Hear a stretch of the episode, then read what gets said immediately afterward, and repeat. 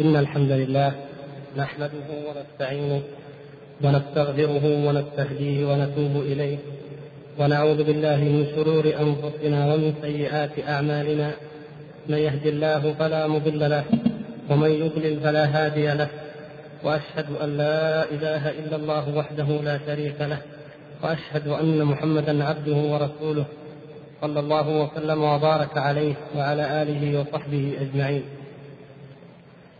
أما بعد فما زلنا كما تعلمون في شرح حديث عمر بن الخطاب رضي الله تعالى عنه من الصحيح الذي استدل به الإمام الشارح رحمه الله على موضوع التفريق بين المعين وبين العموم.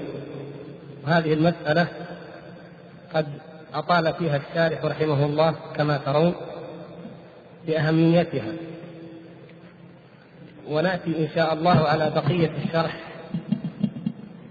ثم نتناول موضوع الفرق بين المنهج وبين الفرد أيضا وهو موضوع مهم. مشابه ومماثل لموضوع الفرق بين المعين وبين الحكم العام أو الحكم المطلق.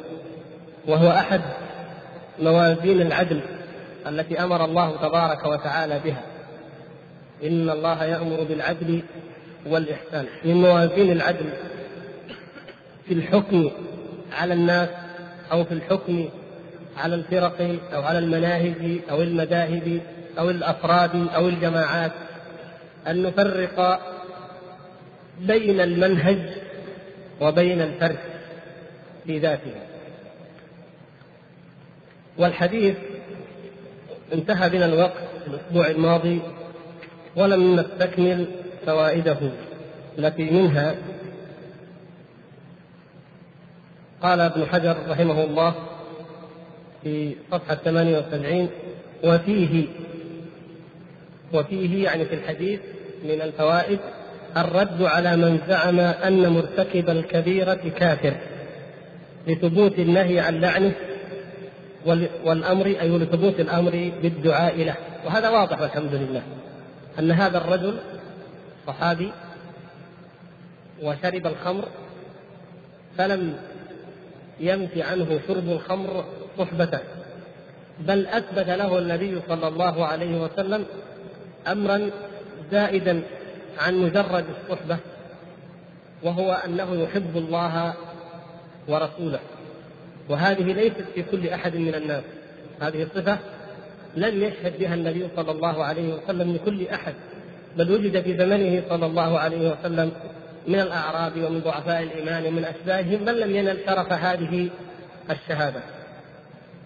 فمرتكب الكبيرة كما هو معلوم عند أهل السنة والجماعة لا يكفر ولا يخرج من الملة. فمن قال إنه كافر من زعم أن مرتكب الكبيرة كافر مذهبه مردود بأدلة كثيرة منها هذا الحديث. ومن الذين زعموا أن مرتكب الكبيرة كافر الخوارج. وأيضا قاربهم في ذلك المعتزلة. ماذا قالوا؟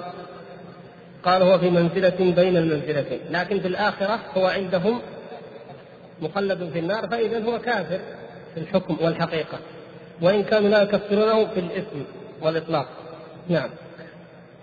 يقول رحمه الله وفيه أن لا أن لا تنافي بين ارتكاب النهي وثبوت محبة الله ورسوله في قلب المرتكب لأنه صلى الله عليه وسلم أخبر بأن المذكور يحب الله ورسوله مع وجود ما صدر منه. لا تنافي بين ارتكاب النهي الوقوع في المحرم وارتكاب الكبيرة وثبوت محبة الله ورسوله هذا الذي يمكن أن نعبر عنه بتعبير آخر فنقول ماذا؟ إنه يجتمع يجتمع في القلب الواحد أيوه الطاعة والمعصية ويجتمع فيه الإيمان والنفاق نقول النفاق حتى نعم يجتمع في الإنسان الواحد. الإيمان والنفاق كما تجتمع فيه الطاعة والمعصية كما تجتمع فيه السنة والبدعة. فهنالك المبتدع الخالص والمنافق الخالص والفاجر أو العاصي الخالص الذي لا خير فيه مطلقا. ولكن أيضا نجد من يجتمع فيه الأمران. فهذا الرجل ابن النعيمان أو نعيمان هذا اجتمع فيه أمران. شرب الخمر وهو كبيرة ومعصية لا شك في ذلك وحب الله ورسوله صلى الله عليه وسلم. وهذا من أعظم الأدلة على أصل عظيم عند أهل السنة والجماعة وهو أن الإيمان يزيد وينقص.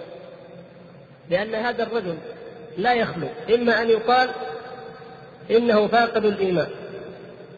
وهذا ما قاله الخوارج.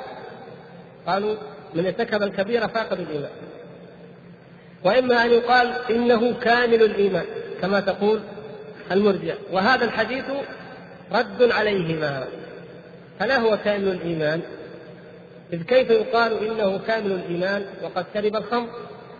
وليس بفاقد الإيمان. إذ كيف نقول إنه فاقد الإيمان؟ وهو يحب الله ورسوله. إذا لابد أن نقول إنه ينقص إيمانه بقدر ما فيه من المعصية. ولكن له أيضا من شعب الإيمان ما يكون إيمانه بها خيرا ممن هو أقل منه إيمانا.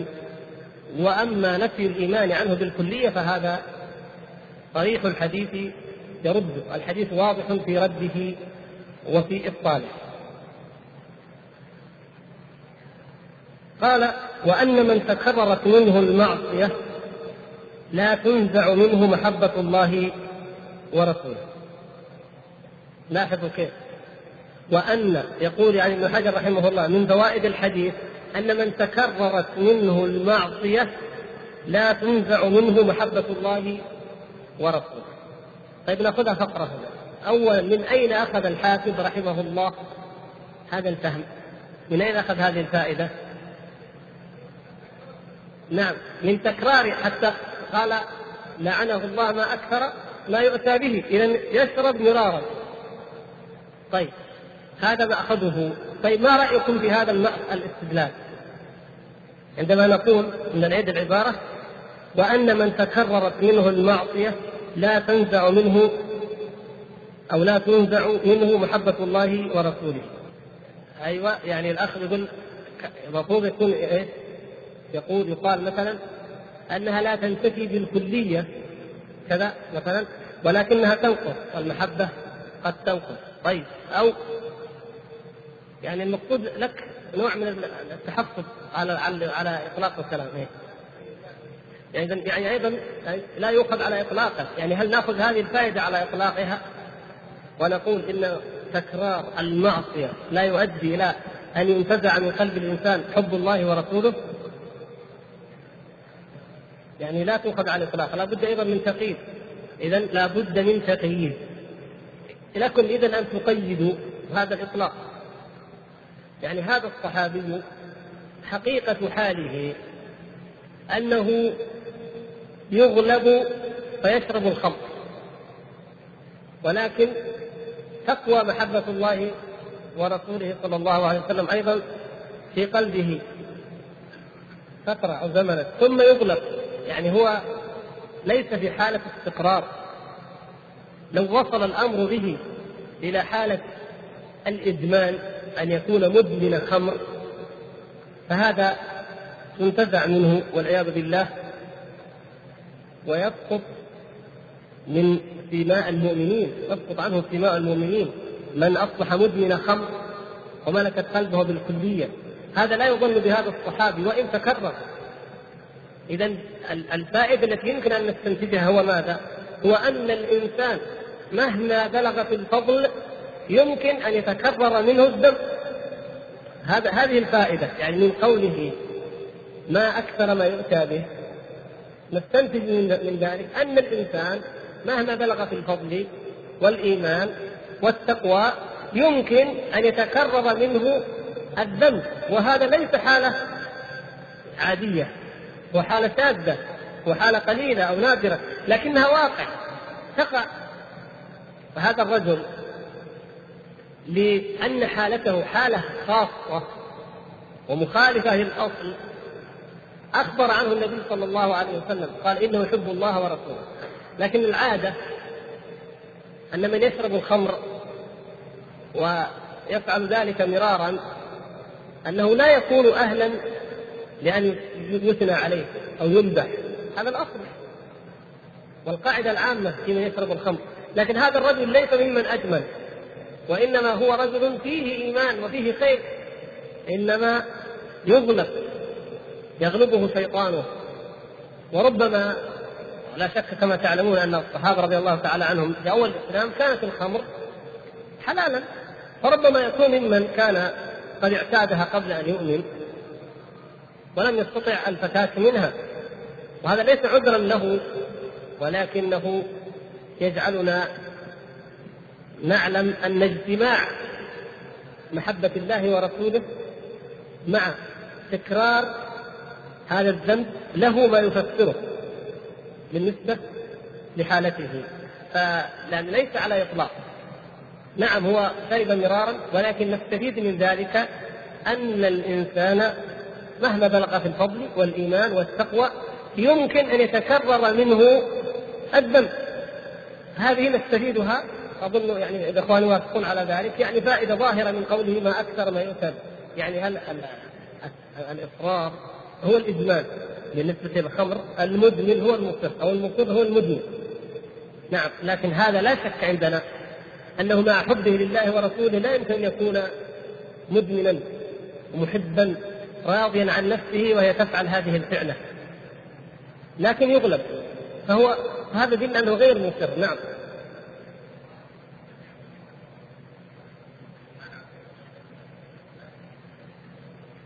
نعم.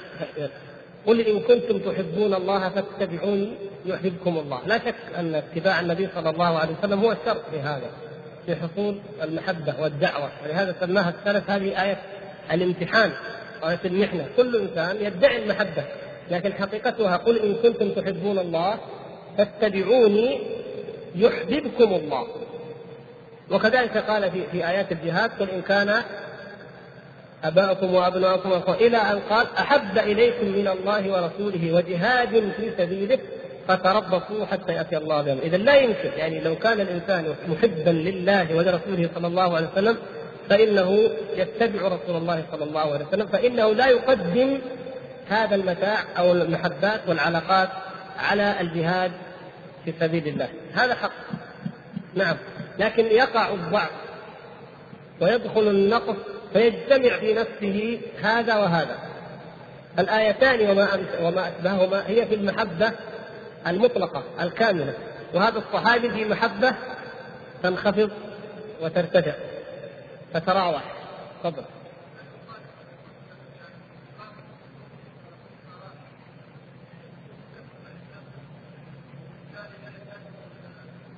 هذا جاي نعم. هذا ذكره ابن حجر. جاي. لكن نحن نقول حتى لا يعني تفهم على إطلاقها فيقال إن من تكررت منه المعصية لا تنزع منه محبة الله لا ليس بإطلاقها. قال رحمه الله ويؤخذ منه تأكيد ما تقدم أن نفي الإيمان عن شارب الخمر لا يراد به زواله بالكلية. نفي الإيمان عن شارب الخمر ولا يشرب الخمر حين يشربها وهو مؤمن. المقصود به ماذا؟ كما يقول الإمام أنه لا يراد به زواله بالكلية. قال بل نفي كماله كما تقدم. ما رأيكم بهذه العبارة؟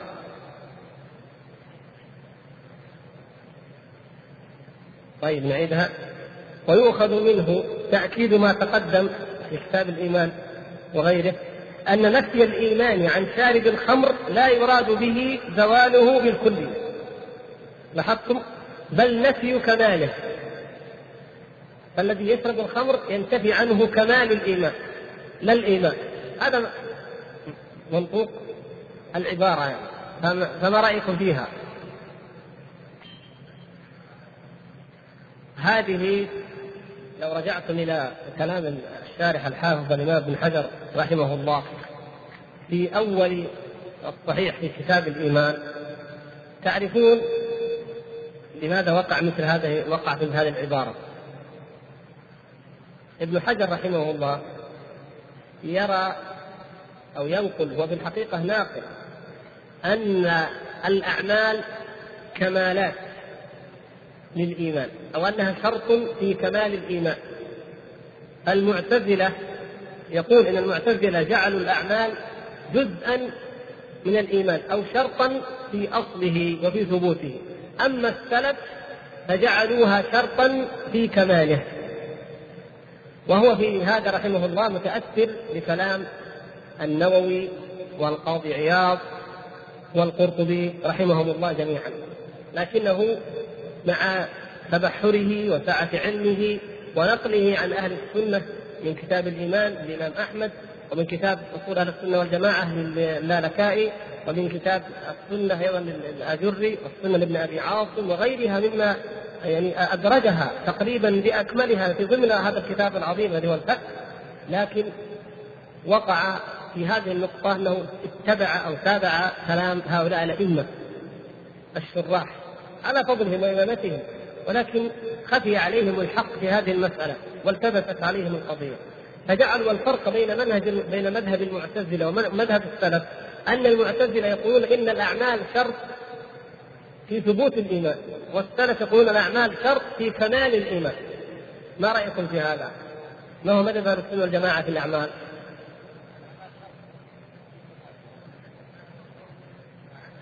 الإيمان قول وعمل. نعم. فالأعمال إذا جزء جزء من الإيمان. لكن الفرق بين أهل السنة وبين المعتزلة الواضح جدا هو أن أهل السنة يقولون إن الإيمان يزيد وينقص أحسنتم وهم لا يرون ذلك. هذا أوضح فرق. فإذا ما عند أهل السنة والجماعة مشكلة في حكم صاحب الكبيرة. ناقص الإيمان. انتهت القضية. فإذا كان يشرب الخمر لا شك أنه ناقص الإيمان. يجمع مع الخمر الزنا أشد نقصا مثلا يجمع مع ذلك عقوق الوالدين والعياذ بالله أكثر نقصا. وهكذا. وكذلك إن كان فيه طاعات يأمر بالمعروف وينهى عن المنكر. درجة عظيمة. مع ذلك يحفظ كتاب الله ويتلوه آناء الليل وآناء النهار. درجة أعظم. إيمان أكثر. ومع ذلك يجاهد في سبيل الله أكثر. وهكذا. فهو شعب.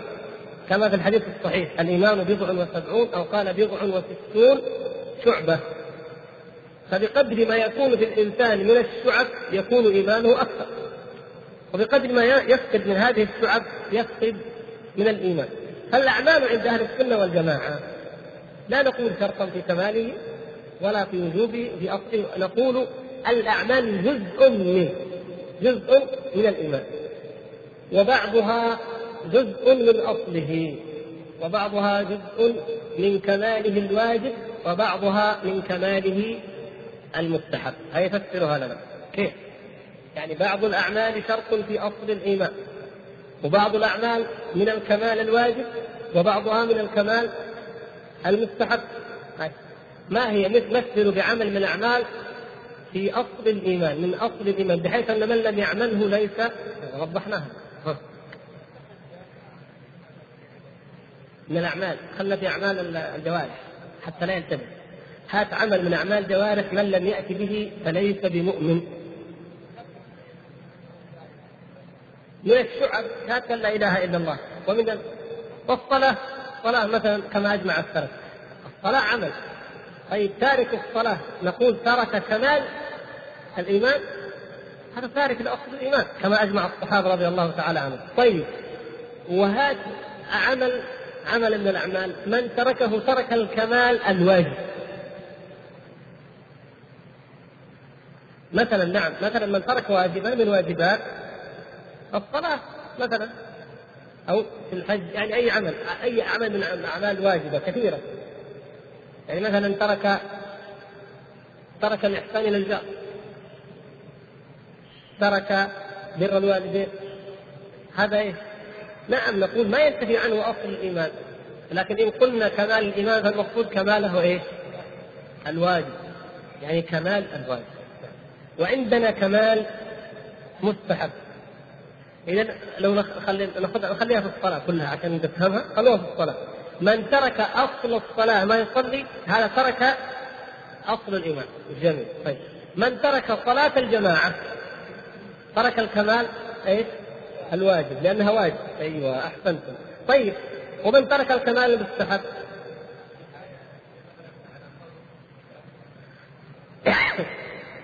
مثلا ترك بعض النوافل بعض السنن المستحبة فترك الكمال المستحب. أيوة جميل. لاحظتم كيف؟ إذا أهل السنة منهجهم في الإيمان سلس منضبط واضح والحمد لله. ولا يضير الإمام الحافظ رحمه الله أنه يعني يعني كفى المرأة فضلا أن تعد معايبه. يعني مثل هذا الكتاب ستر عظيم. فيه من جميع فنون العلوم من علم العربية إلى علم التاريخ كما تلاحظون والسير إلى الفقه بجميع أنواعه وأحكامه إلى الرجال إلى الجرح والتعديل علم المصطلح علوم القرآن علوم عظيمة جدا لفتح الباري. فلا يضيره رحمه الله ورضي عنه وأرضاه أنه يعني يخطئ متابعة لبعض الأئمة وهم أئمة أئمة ثقات جبال بالعلم لكن جل من لا يخطئ فحتى تراجعوا هذا المبحث في أول كتاب الإيمان وهنا تعلمون إذا أن مذهب أو ما قاله الحافظ رحمه الله عن الإيمان لا بد من تقييده بالذات في موضوع الإيمان وزيادته ونقصه. فأهل السنة والجماعة الإيمان عندهم يزيد وينقص والأعمال تتفاوت والناس يتفاوتون بحسب ما يأتون من شعب الإيمان وما يتركون. ولذلك انظروا نفس الحديث حديث الشعب. نبدأ نطبق القاعدة عليه. أعلاها شهادة لا إله إلا الله. وأدناها والحياء شعبة من الإيمان إذا اشتمل الحديث على ثلاثة أم... هذه أمثلة ثلاثة أمثلة. الذي لم يأتي بالشهادة ليس عنده أصل الإيمان. الذي ليس عنده الحياء ليس عنده واجبات الإيمان الذي لم يمت الأذى عن الطريق ترك الكمال المستحب. الله يفتح نعم. إذا نقدر نسألكم سؤال. الفقهاء لما يقولوا يعني الغسل الكامل أو الوضوء الكامل والغسل المجزئ أو الوضوء المجزئ إيش يقصدون بالكامل وإيش يقصدون بالمجزئ؟ يعني وضح أكثر عبد الله. أيوه. تمام يعني الكامل عند الفقهاء هو إيه؟ والمستحبات يعني الفقهاء يعنون الكمال المستحب. اصطلاح الفقهاء دائما. يعني الحج الكامل يعني الذي ما نقص فيه شيء. الوضوء الكامل الغسل الكامل الصلاة الكامل يعني أتيت بأركانها وشروطها وواجباتها ومستحباتها. هذا هو. لكن في في عرف المتكلمين في الإيمان أو أصحاب العقيدة أو عندما نتكلم في أبواب الإيمان ويقول الكمال فإنه يطلق باعتبارين. باعتبار الكمال الواجب الذي نقصه يعد معصية وذنبا يؤاخذ عليه والكمال المستحب الذي نقصه يعد تفويتا للأفضلية. واضح إن شاء الله؟ طيب. قال ويحتمل أن يكون استمرار كأنه يستدرك رحمه الله. ويحتمل أن يكون استمرار ثبوت محبة الله ورسوله في قلب العاصي مقيدا لما إذا ندم على وقوع المعصية، هذا اللي كما تفضل إخوان غير مصر وغير يعني مدمن إلى آخره ها وأقيم عليه الحد كما تفضل الشيخ في مجاله. فقال أيضا يمكن يكون ندم وأقيم عليه الحد فكفر الله عنه ذلك الذنب أو فكفر عنه الذنب المذكور. بخلاف من لم يقع منه ذلك يعني لم يقع منه الندم ولم يقم عليه الحد فإنه يخشى عليه بتكرار الذنب أن يطبع على قلبه. نسأل الله العفو والعافية. أو حتى يسلب منه ذلك. نعم نسأل الله العفو والعافية كما قال رحمه الله. نعم هذا واضح إن شاء الله تعالى. ف إذا دلالة الحديث واضحة. ويقول الشارح رحمه الله بعد ذلك وهذا أمر متيقن اقرا عبد الله عشان نصححها ولا ولا محمد إيه؟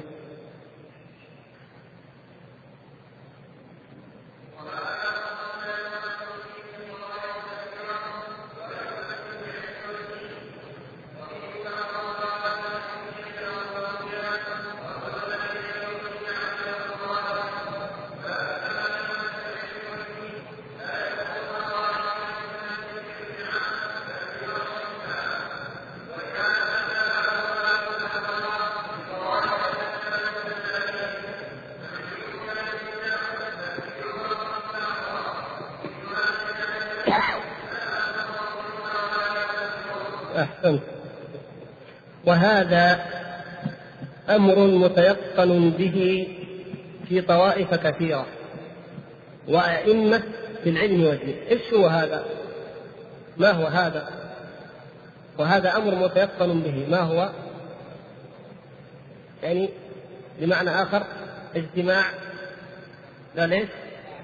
أيوه نعم يعني هذا يعني اجتماع الوقوع في البدعة أو المعصية أو الذنب أو النفاق العملي طبعا اجتماعه مع محبة الله ورسوله والإيمان باطنا اجتماع ذلك أمر متيقن به في طوائف كثيرة. هذا بالنسبة للفرق. وأيضا وأئمة وأئمة في العلم والدين كثيرين. لاحظتم كيف؟ اجتماع البدعة والطاعة أو البدعة ومحبة الله ورسوله صلى الله عليه وسلم في الباطن موجود. حتى عند بعض الطوائف البدعية موجود هذا وهذا.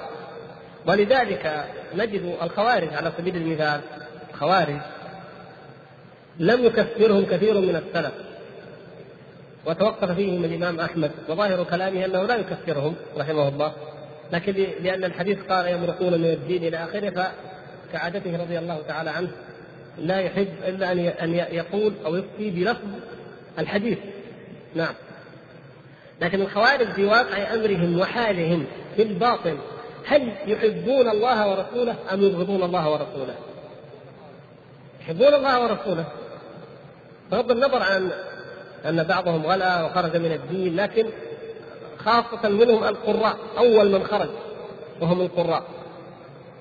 هذا أمر لا نستطيع ان ننفيه بل متيقن أن عندهم محبة الله ورسوله. ولهذا لما قيل لعلي, رضي الله تعالى عنه أكفار هم؟ قال من الكفر فروا قالوا أمنافقون هم؟ قال لا إن المنافقين يراؤون الناس ولا يذكرون الله إلا قليلا وهؤلاء يذكرون الله كثيرا. يعني هؤلاء إذا ليسوا كفارا وليسوا منافقين واضح من حالهم.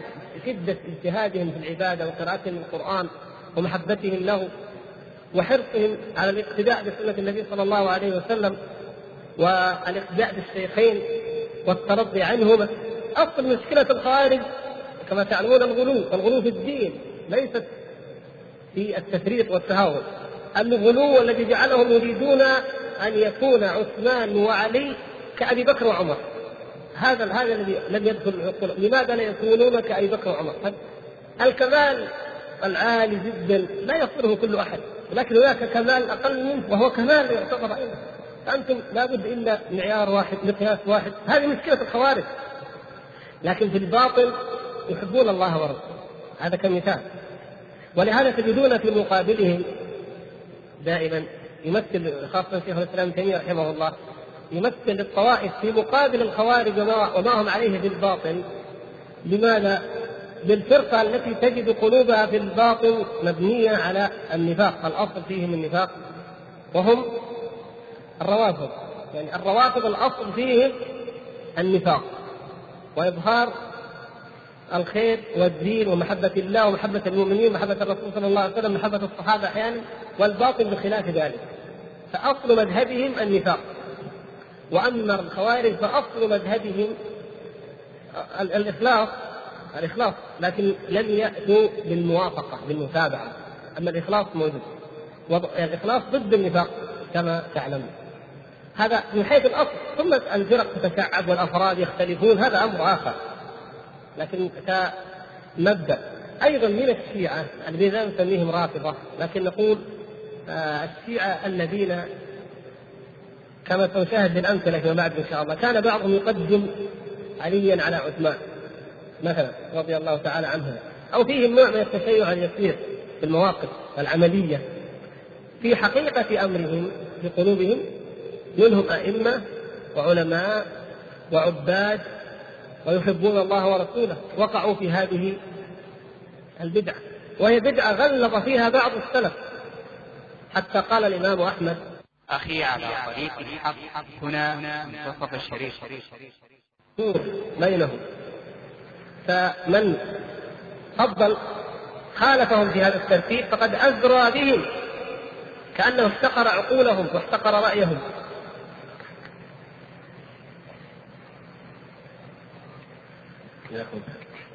إذا هذا مثل هؤلاء عندهم حب الله ورسوله. فيهم الإيمان ولكن وقعوا في مثل هذه البدع. والبدع تتفاوت أيضا وهي كثيرة كما تعلمون. يوجد أناس كما في واقعنا المعاصر الآن الذي نشاهده الآن فعلا يطيلون البدع وينسبونها إلى محبة الرسول صلى الله عليه وسلم. ونحن لا نستطيع أن ننفي من قلوبهم محبة الله ورسوله صلى الله عليه وسلم. ما نستطيع أن ننفي محبة الله ورسوله لكن نستطيع أن ننفي الصواب والمتابعة والموافقة. أنكم في هذا العمل لم تتابعوا النبي صلى الله عليه وسلم لم تتبعوا سنته لم توافقوا هديه وهدي خلفائه الراشدين وصحابته. لكن أنكم لا تحبون الله ورسوله ما نستطيع أن نقول هذا. إذا ما دمنا لا نستطيع أن ننفي عنهم الإيمان بالباطل فهل يكونون كفارا؟ لا. إذا هم مع بدعتهم مسلمون. وهذا هو المقصود الشارح هنا. يعني متيقن به في طوائف كثيرة. هذا أمر متيقن به في طوائف كثيرة.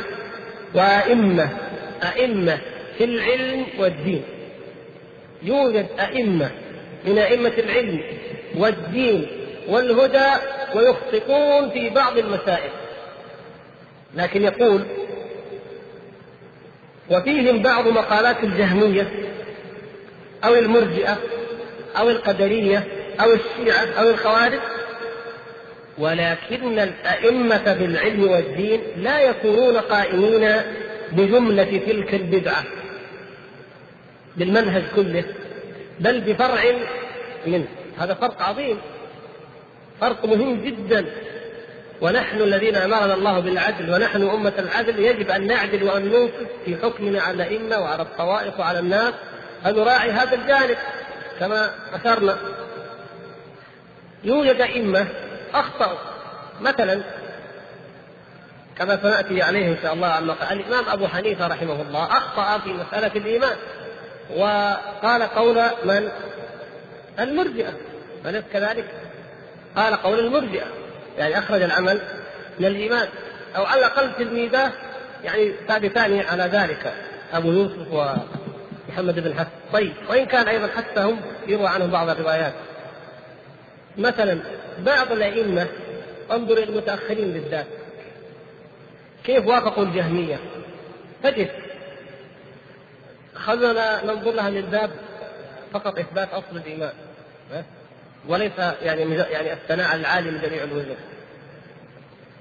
أخذنا علما من أعلام الأمة فيما تقدم درسنا حياته تقريبا بالتفصيل وكلامه وهو الإمام أبو حامد الغزالي تذكرون هذا فيما سبق في علم الكلام نعم وافق أبو حامد الغزالي في كتبه كلام الجهمية في ماذا مثلا؟ كلام الجهمية في ماذا؟ في نفي في نفي الصفات يعني هو الذي يقول مثلا الحديث أن الله سبحانه وتعالى يضع قدمه في نار جهنم.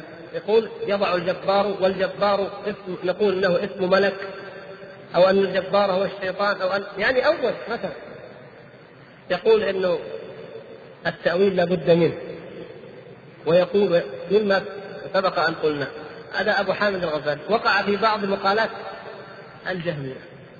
ووقع أيضا في بعض مقالات من هو أشد من الجهمية وهم الباطنية. فتجدون كلام الغزالي عندما يتكلم عن العلم الباطن والعلم الظاهر وعالم الملكوت وعالم الجبروت والمظنون به على غير أهله. إيش معنى المظنون به على غير أهله؟ هذا مذهب الباطنية. هذا مذهب الباطنية. أن النبي صلى الله عليه وسلم كان يعلم الناس العلم الظاهر ولكن كان هناك علم باطن اختص به علي بن أبي طالب أو اختص به فلان أو فلان وحاشاه من ذلك صلى الله عليه وسلم، لكن هذا نظره. فيأتي الإمام الغزالي رحمه الله ويقصف المظلوم به على غير أهله. ويقول هذا العلم لا لا يبذل للعامه يقول هذه العلوم النفيسة لا تعطى. يا رب جوهر علم لو أبوح به لقيل مما يعبد الوثن ولا استحل اناس مسلمون دمي يرون أقبح ما يأتونه حسنه وهذا كلام قالوا الائمه قبلنا. بجواهر علم لا نبثها ولا نقولها في الناس لأن لو قلناها نقيل هؤلاء ممن يعبد الوثن. ولتقرب المسلمون بدمائنا وهم يرون أن ذلك من أفضل الأعمال. لكن نحن لا نقول عجيب. كيف هذا العلم؟ لماذا لا يظهر؟ لماذا لا يقال؟ لو كان حقا يعني. إذا وقع وقع في كلامه رحمه الله من جنس كلام القرامطة الباطنية وأشباهه بل وقع في كلامه من جنس كلام الفلاسفة أيضا والمناطق. حتى قال الغزالي يعني رحمه الله في أول كتاب المستصفى إن من لم يتعلم المنطق من لم يتعلم المنطق وقواعده أنه لا يوثق بعلمه. وهذا شيء عجيب جدا. وناقشه فيه الأئمة حتى أن المازري رحمه الله هناك في المغرب كان أيام دولة المرابطين كانت تحرق كتب الغزالي حرقا لأن كيف يقول هذا الكلام؟ الصحابة رضي الله تعالى عنهم أوثق الناس علما ونحن نثق في علمهم أعظم الثقة ولم يتعلموا قواعد المنطق مثلا ومن بعدهم المقصود وقع في كلامه من جنس هؤلاء وهؤلاء ومع ذلك من يستطيع أن يشهد أو يتحمل القول بأنه في الباطن لا يحب الله ورسوله من يقول ذلك؟ ما يقول أحد ولهذا العلماء اختلفوا في حكمه وفي اعذاره وعدم اعذاره أو كذا لكن ما اختلفوا أنه هو قال بعضهم إنه كافر أو مرتد لاحظتم كيف؟ اذا اجتمع يجتمع فيه محبة الله ورسوله صلى الله عليه وسلم والإيمان ومع ذلك يقع في مثل هذه الأقوال وموافقة كلام الآخرين فلو أن كل مبتدع يكفر لكنا اذا قلنا بكفر أناس لا نجزم نحن بأنهم في الباطن منافقون وكفار وزنادقة، لكن يجتمع فيهم هذا ويجتمع فيهم هذا. ولو أن المسلمين فهموا هذه الأمور وأخذوا هذه القواعد الذهبية النيرة المستقيمة لما جاروا في الأحكام إما غلو غلوا في المحبة تتنافى معه الأخطاء وإن كانت كبيرة فادحة واما غلو في العداوة وتتنافى معه الفضائل وإن كانت عظيمة وظاهرة. أو مقالات الشيعة أو الخوارج مثلا انظروا إلى شراح الحديث وقد ذكرنا طرفا منهم الآن شراح بعض الشراح الكبار ألم يقعوا في أخطاء في شروحهم من موافقة لكلام المؤولة أو الجهمية؟ أو القدرية. يعني كما ذكرنا لكم مثل الإمام النووي رحمه الله مثل قاضي عياض مثل شرح القرطبي. إذا صار باطنيا كاملا ما عاد من أهل السنة ولا أصبح إماما في الدين. لاحظتم كيف؟ أو يأخذ أيضا التجهم كاملا يكون جهميا من جميع الوجوه أيضا لا يكون ذلك. ولو كان كذلك لم يعد ولم يحسب في العلماء والأئمة وإنما يحسب مع تلك الفرقة ومع أهلها. نعم. فإذا حتى في عصرنا الحاضر يا إخوان يعني مثلا بعض العلماء علماء أئمة دعاة لهم فضل لهم خير يقعوا في أخطاء. واحد مثلا يقول يريد ان يعبر عن العدالة الاجتماعية في الإسلام والحق. فيقول مثلا هذه هي اشتراكية الإسلام. فنقول هذا على مذهب لينين ستالين وغربة معقول هذا نكون ظالمين ولا جائرين في الحكم؟ جور هذا جور لاننا لا نجزم في الباطن لا نستطيع أن نعلم أنه في الباطن اشتراكي أو شيوعي أو غير ذلك. لكن هو أخطأ. آخذ بعض الكلام. واحد يجي يقول الديمقراطية هي الإسلام. هذا يعني أنه ديمقراطي مثل دعاة الديمقراطيه الذين لا يؤمنون بالله ولا باليوم الآخر ويحكمون أهواء الناس وآراء الناس. لا لا يجوز ذلك وليس هذا من العدل. لكن نخطئ الفكرة. نعم. ننقض الفكرة. نعم. أما الرجل فيظل أنه بحسب حاله. قد يكون من أهل الخير والصلاح أخطأ وقد يكون مجرما مفسدا أيضا في آخر ولكن المقصود أنه لو كان ديمقراطيا 100% أو اشتراكيا 100% أو قوميا 100% لما كان من أهل الدين والدعوة والإيمان أصلا وإنما كان محسوبا في عداد أهل هذه المذاهب الباطلة. اذا يا إخوان قاعدة مهمة. كل مذهب من مبدأ من المبادئ له أصول. من استكملها استكمل المذهب.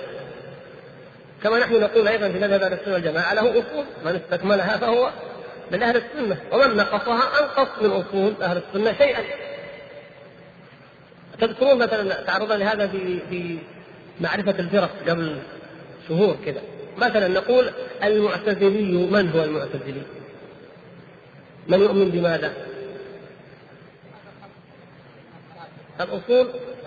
أيوة الأصول الخمسة مثلا. من آمن بالأصول الخمسة فهو معتزل. طيب جاء واحد وافق المعتزلة في أصلهم الذي يسمونه الأمر بالمعروف والنهي عن المنكر يعني ما معنى الأمر بالمعروف والنهي عن المنكر عند المعتزلة ولا نسيت؟ ماذا يعني المعتزلة يعني الأصول كلها ولا ماذا يعني المعتزلة بالتوحيد؟ ماذا يعنون بالتوحيد؟ نفي إيه؟ نفي الصفات يا شباب لا تنسوا طيب ماذا يعني المعتزلة بقولهم الأمر بالمعروف والنهي عن المنكر؟ الخروج على أئمة الجور أحسن. الخروج على أئمة الجور هذا معنى. فجاء واحد وافق المعتزلة في الخروج على أئمة الجور نقول هذا معتزلي بإطلاق هكذا؟ ها. وافقهم في شيء من مذهبهم لكن نقول هذا الرجل وافق المعتزلة في رأيهم في كذا. نقول معتزلي في مسألة الخروج. ماشي. يعني نقيد نقيد. طيب رجل أخطأ في الإيمان كبعض فقهاء الحنفية أخطأوا فقط في موضوع الإيمان لكن في موضوع القدر الصفات الأمر المعروف النهي عن المنكر مثلا الصحابة رضي الله تعالى عنهم جميع أبواب التوحيد ما في أي مشكلة. أخطأ فقط في في موضوع الإيمان. ماذا نقول عنه؟ أيوه. إذا نبين نعم إذا كان وافق المعتزلة مثلا نقول وافقهم في هذا أو الخوارج أو المرجئة نبين هذا الشيء. ولذلك تجدون أعدل الناس ولذلك لماذا هم؟ لأن الله تعالى يعني علم فيهم العدل والصدق والإخلاص فرفع منزلتهم أئمة الجرح والتعديل. ماذا يطلقون؟ إحنا عندنا كلمة واحدة بس يمكن نقول شيعي رافضي ونمشي. هم في في عدة عبارات. يقولي يقولون عنه فيه تشيع. أحيانا يقول فيه تشيع يسير. أحيانا يقال رمي رمي بالتشيع أو رمي بالإرجاء. أحيانا يقولون شيعي أحيانا يقولون رافضي أحيانا يقول رافضي جلد. أحيانا يقولون سبئي عدة إطلاقات. ليش؟ لأنه بحسب ذلك الرجل. يقولون فيه بحسب ما فيه. ما يظلمونه. يزيدون عليه. فهكذا. إذا نحن نحكم على الناس من خلال ما فيه فكل كل فرقة لها ضابط معين. مثلا الأشاعرة إيش يجمعهم حتى نعرف أن فلان أشعري إيش يكون فيه؟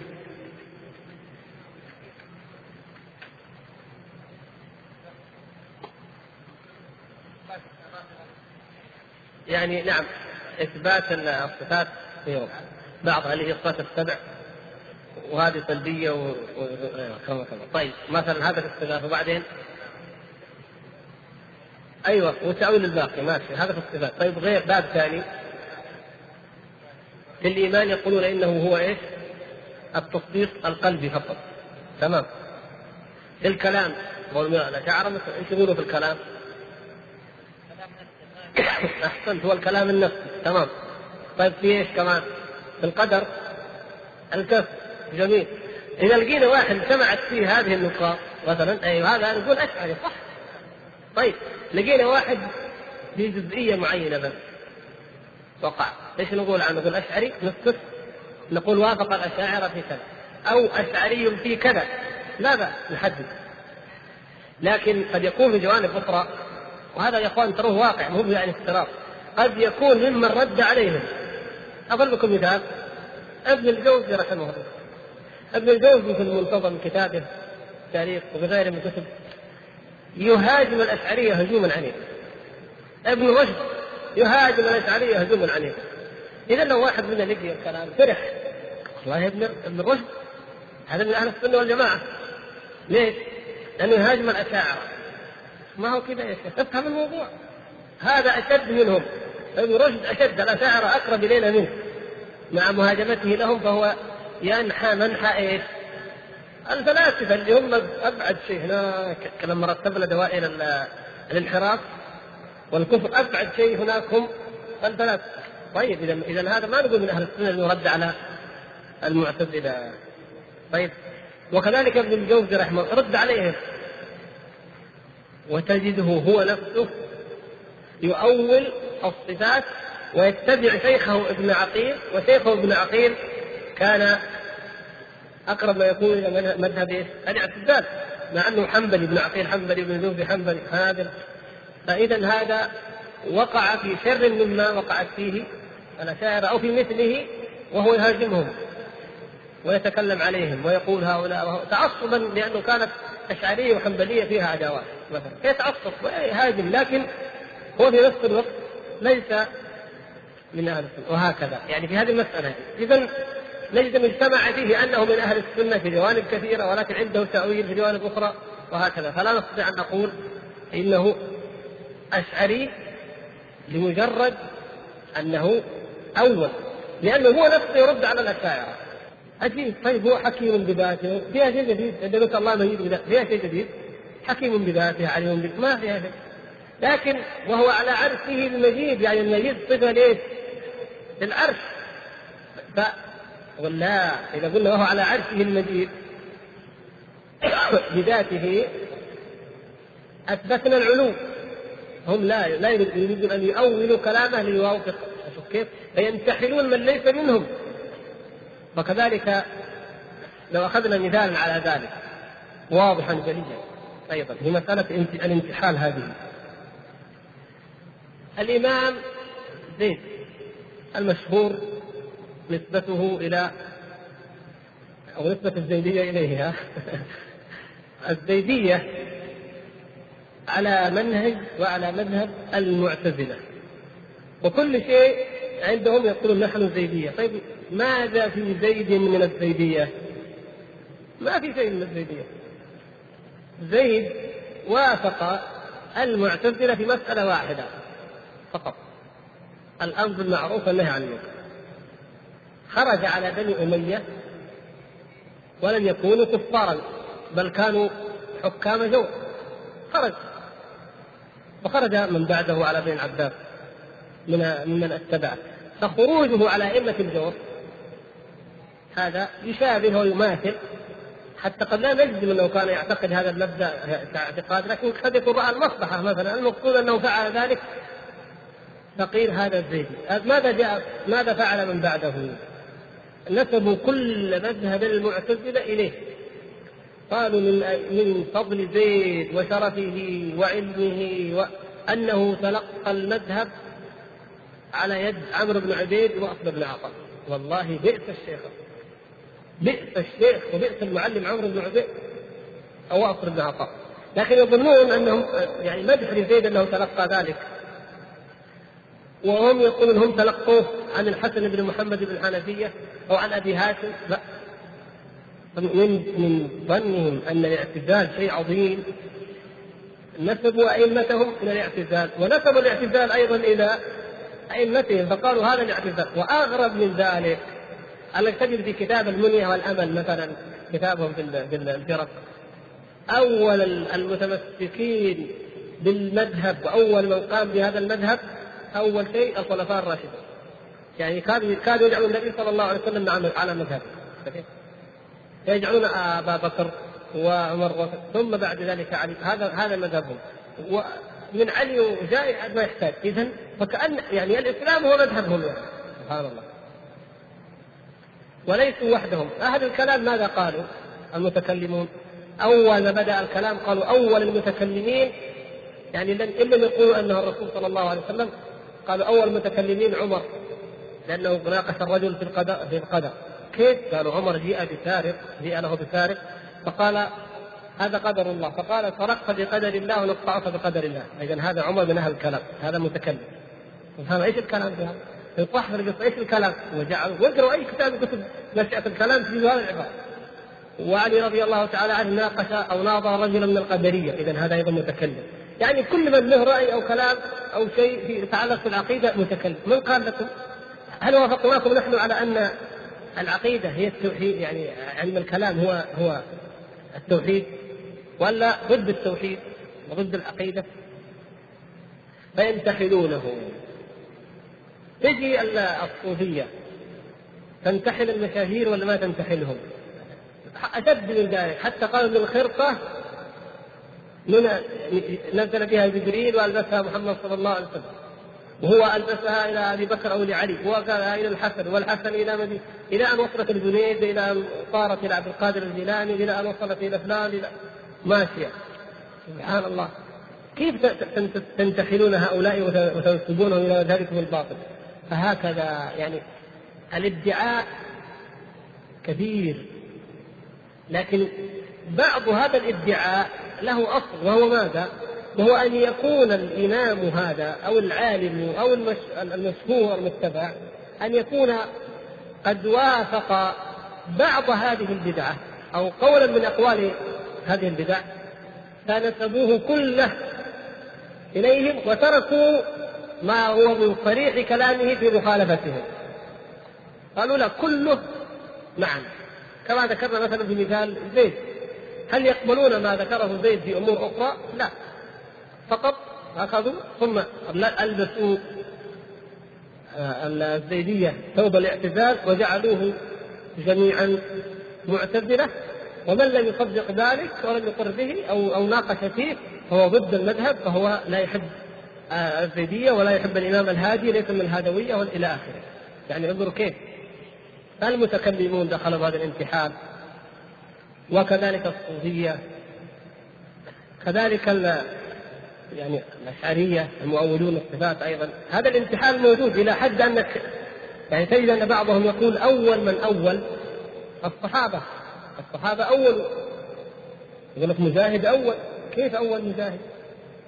حتى مجاهد قال تبارك الذي بيده الملك. يعني قال قدرته. هذا التأويل يا جماعة في فرق بين نفي الصفة وبين تفسير الآية أو المعنى الكلي للآية هل أحد من الصحابة نفى الصفة؟ يقول لك ابن مسعود أول كيف أول؟ قالوا ألم يقل يعني في قول الله يوم يكشف عن ساق؟ قال الكون أو الهول والكرب والفزع.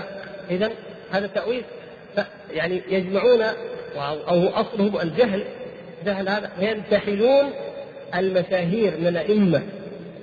حتى وإن كانوا من الصحابة رضي الله تعالى عنهم وينسبونهم إلى إلى مذهبهم مع أننا نعلم ونجزم ونقطع بأن هذا القول لو عرض هذا المذهب بكامله لو عرض على أحد هؤلاء الأئمة المتبوعين المشاهير في العلم والدين لأنكره بل لو قرأوا تاريخه تاريخ أي واحد من هؤلاء الأئمة لوجدوا أنه ينكر بدعته إنكارا شديدا وإن كان قد ربما أخطأ فوافقها أو وافقهم في بعض منها.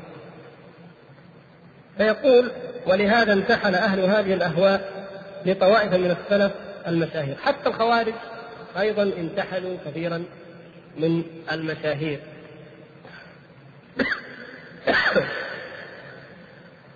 كما يعني قال في قصة عدي بن حجر وقصة أبي بلال مرداس بن نبي وقصة كثير من بل بل القدرية انتحلوا الحسن البصري. ونسبوا الحسن إلا القدر وقالوا إمامنا في القدر الحسن. سبحان الله الحسن البصري يكون من المبتدعة حاشا والله ولكن هذا ما سولت لهم أنفسهم. انظروا هذه القاعدة العظيمة. قاعدة هذه من قواعد تعامل أهل السنة والجماعة مع الأمة. فمن عيوب أهل البدع من عيوب أهل البدع تكفير بعضهم بعضا. ومن ممادح أهل السنة أو أهل العلم أنهم يخطئون ولا يكفرون.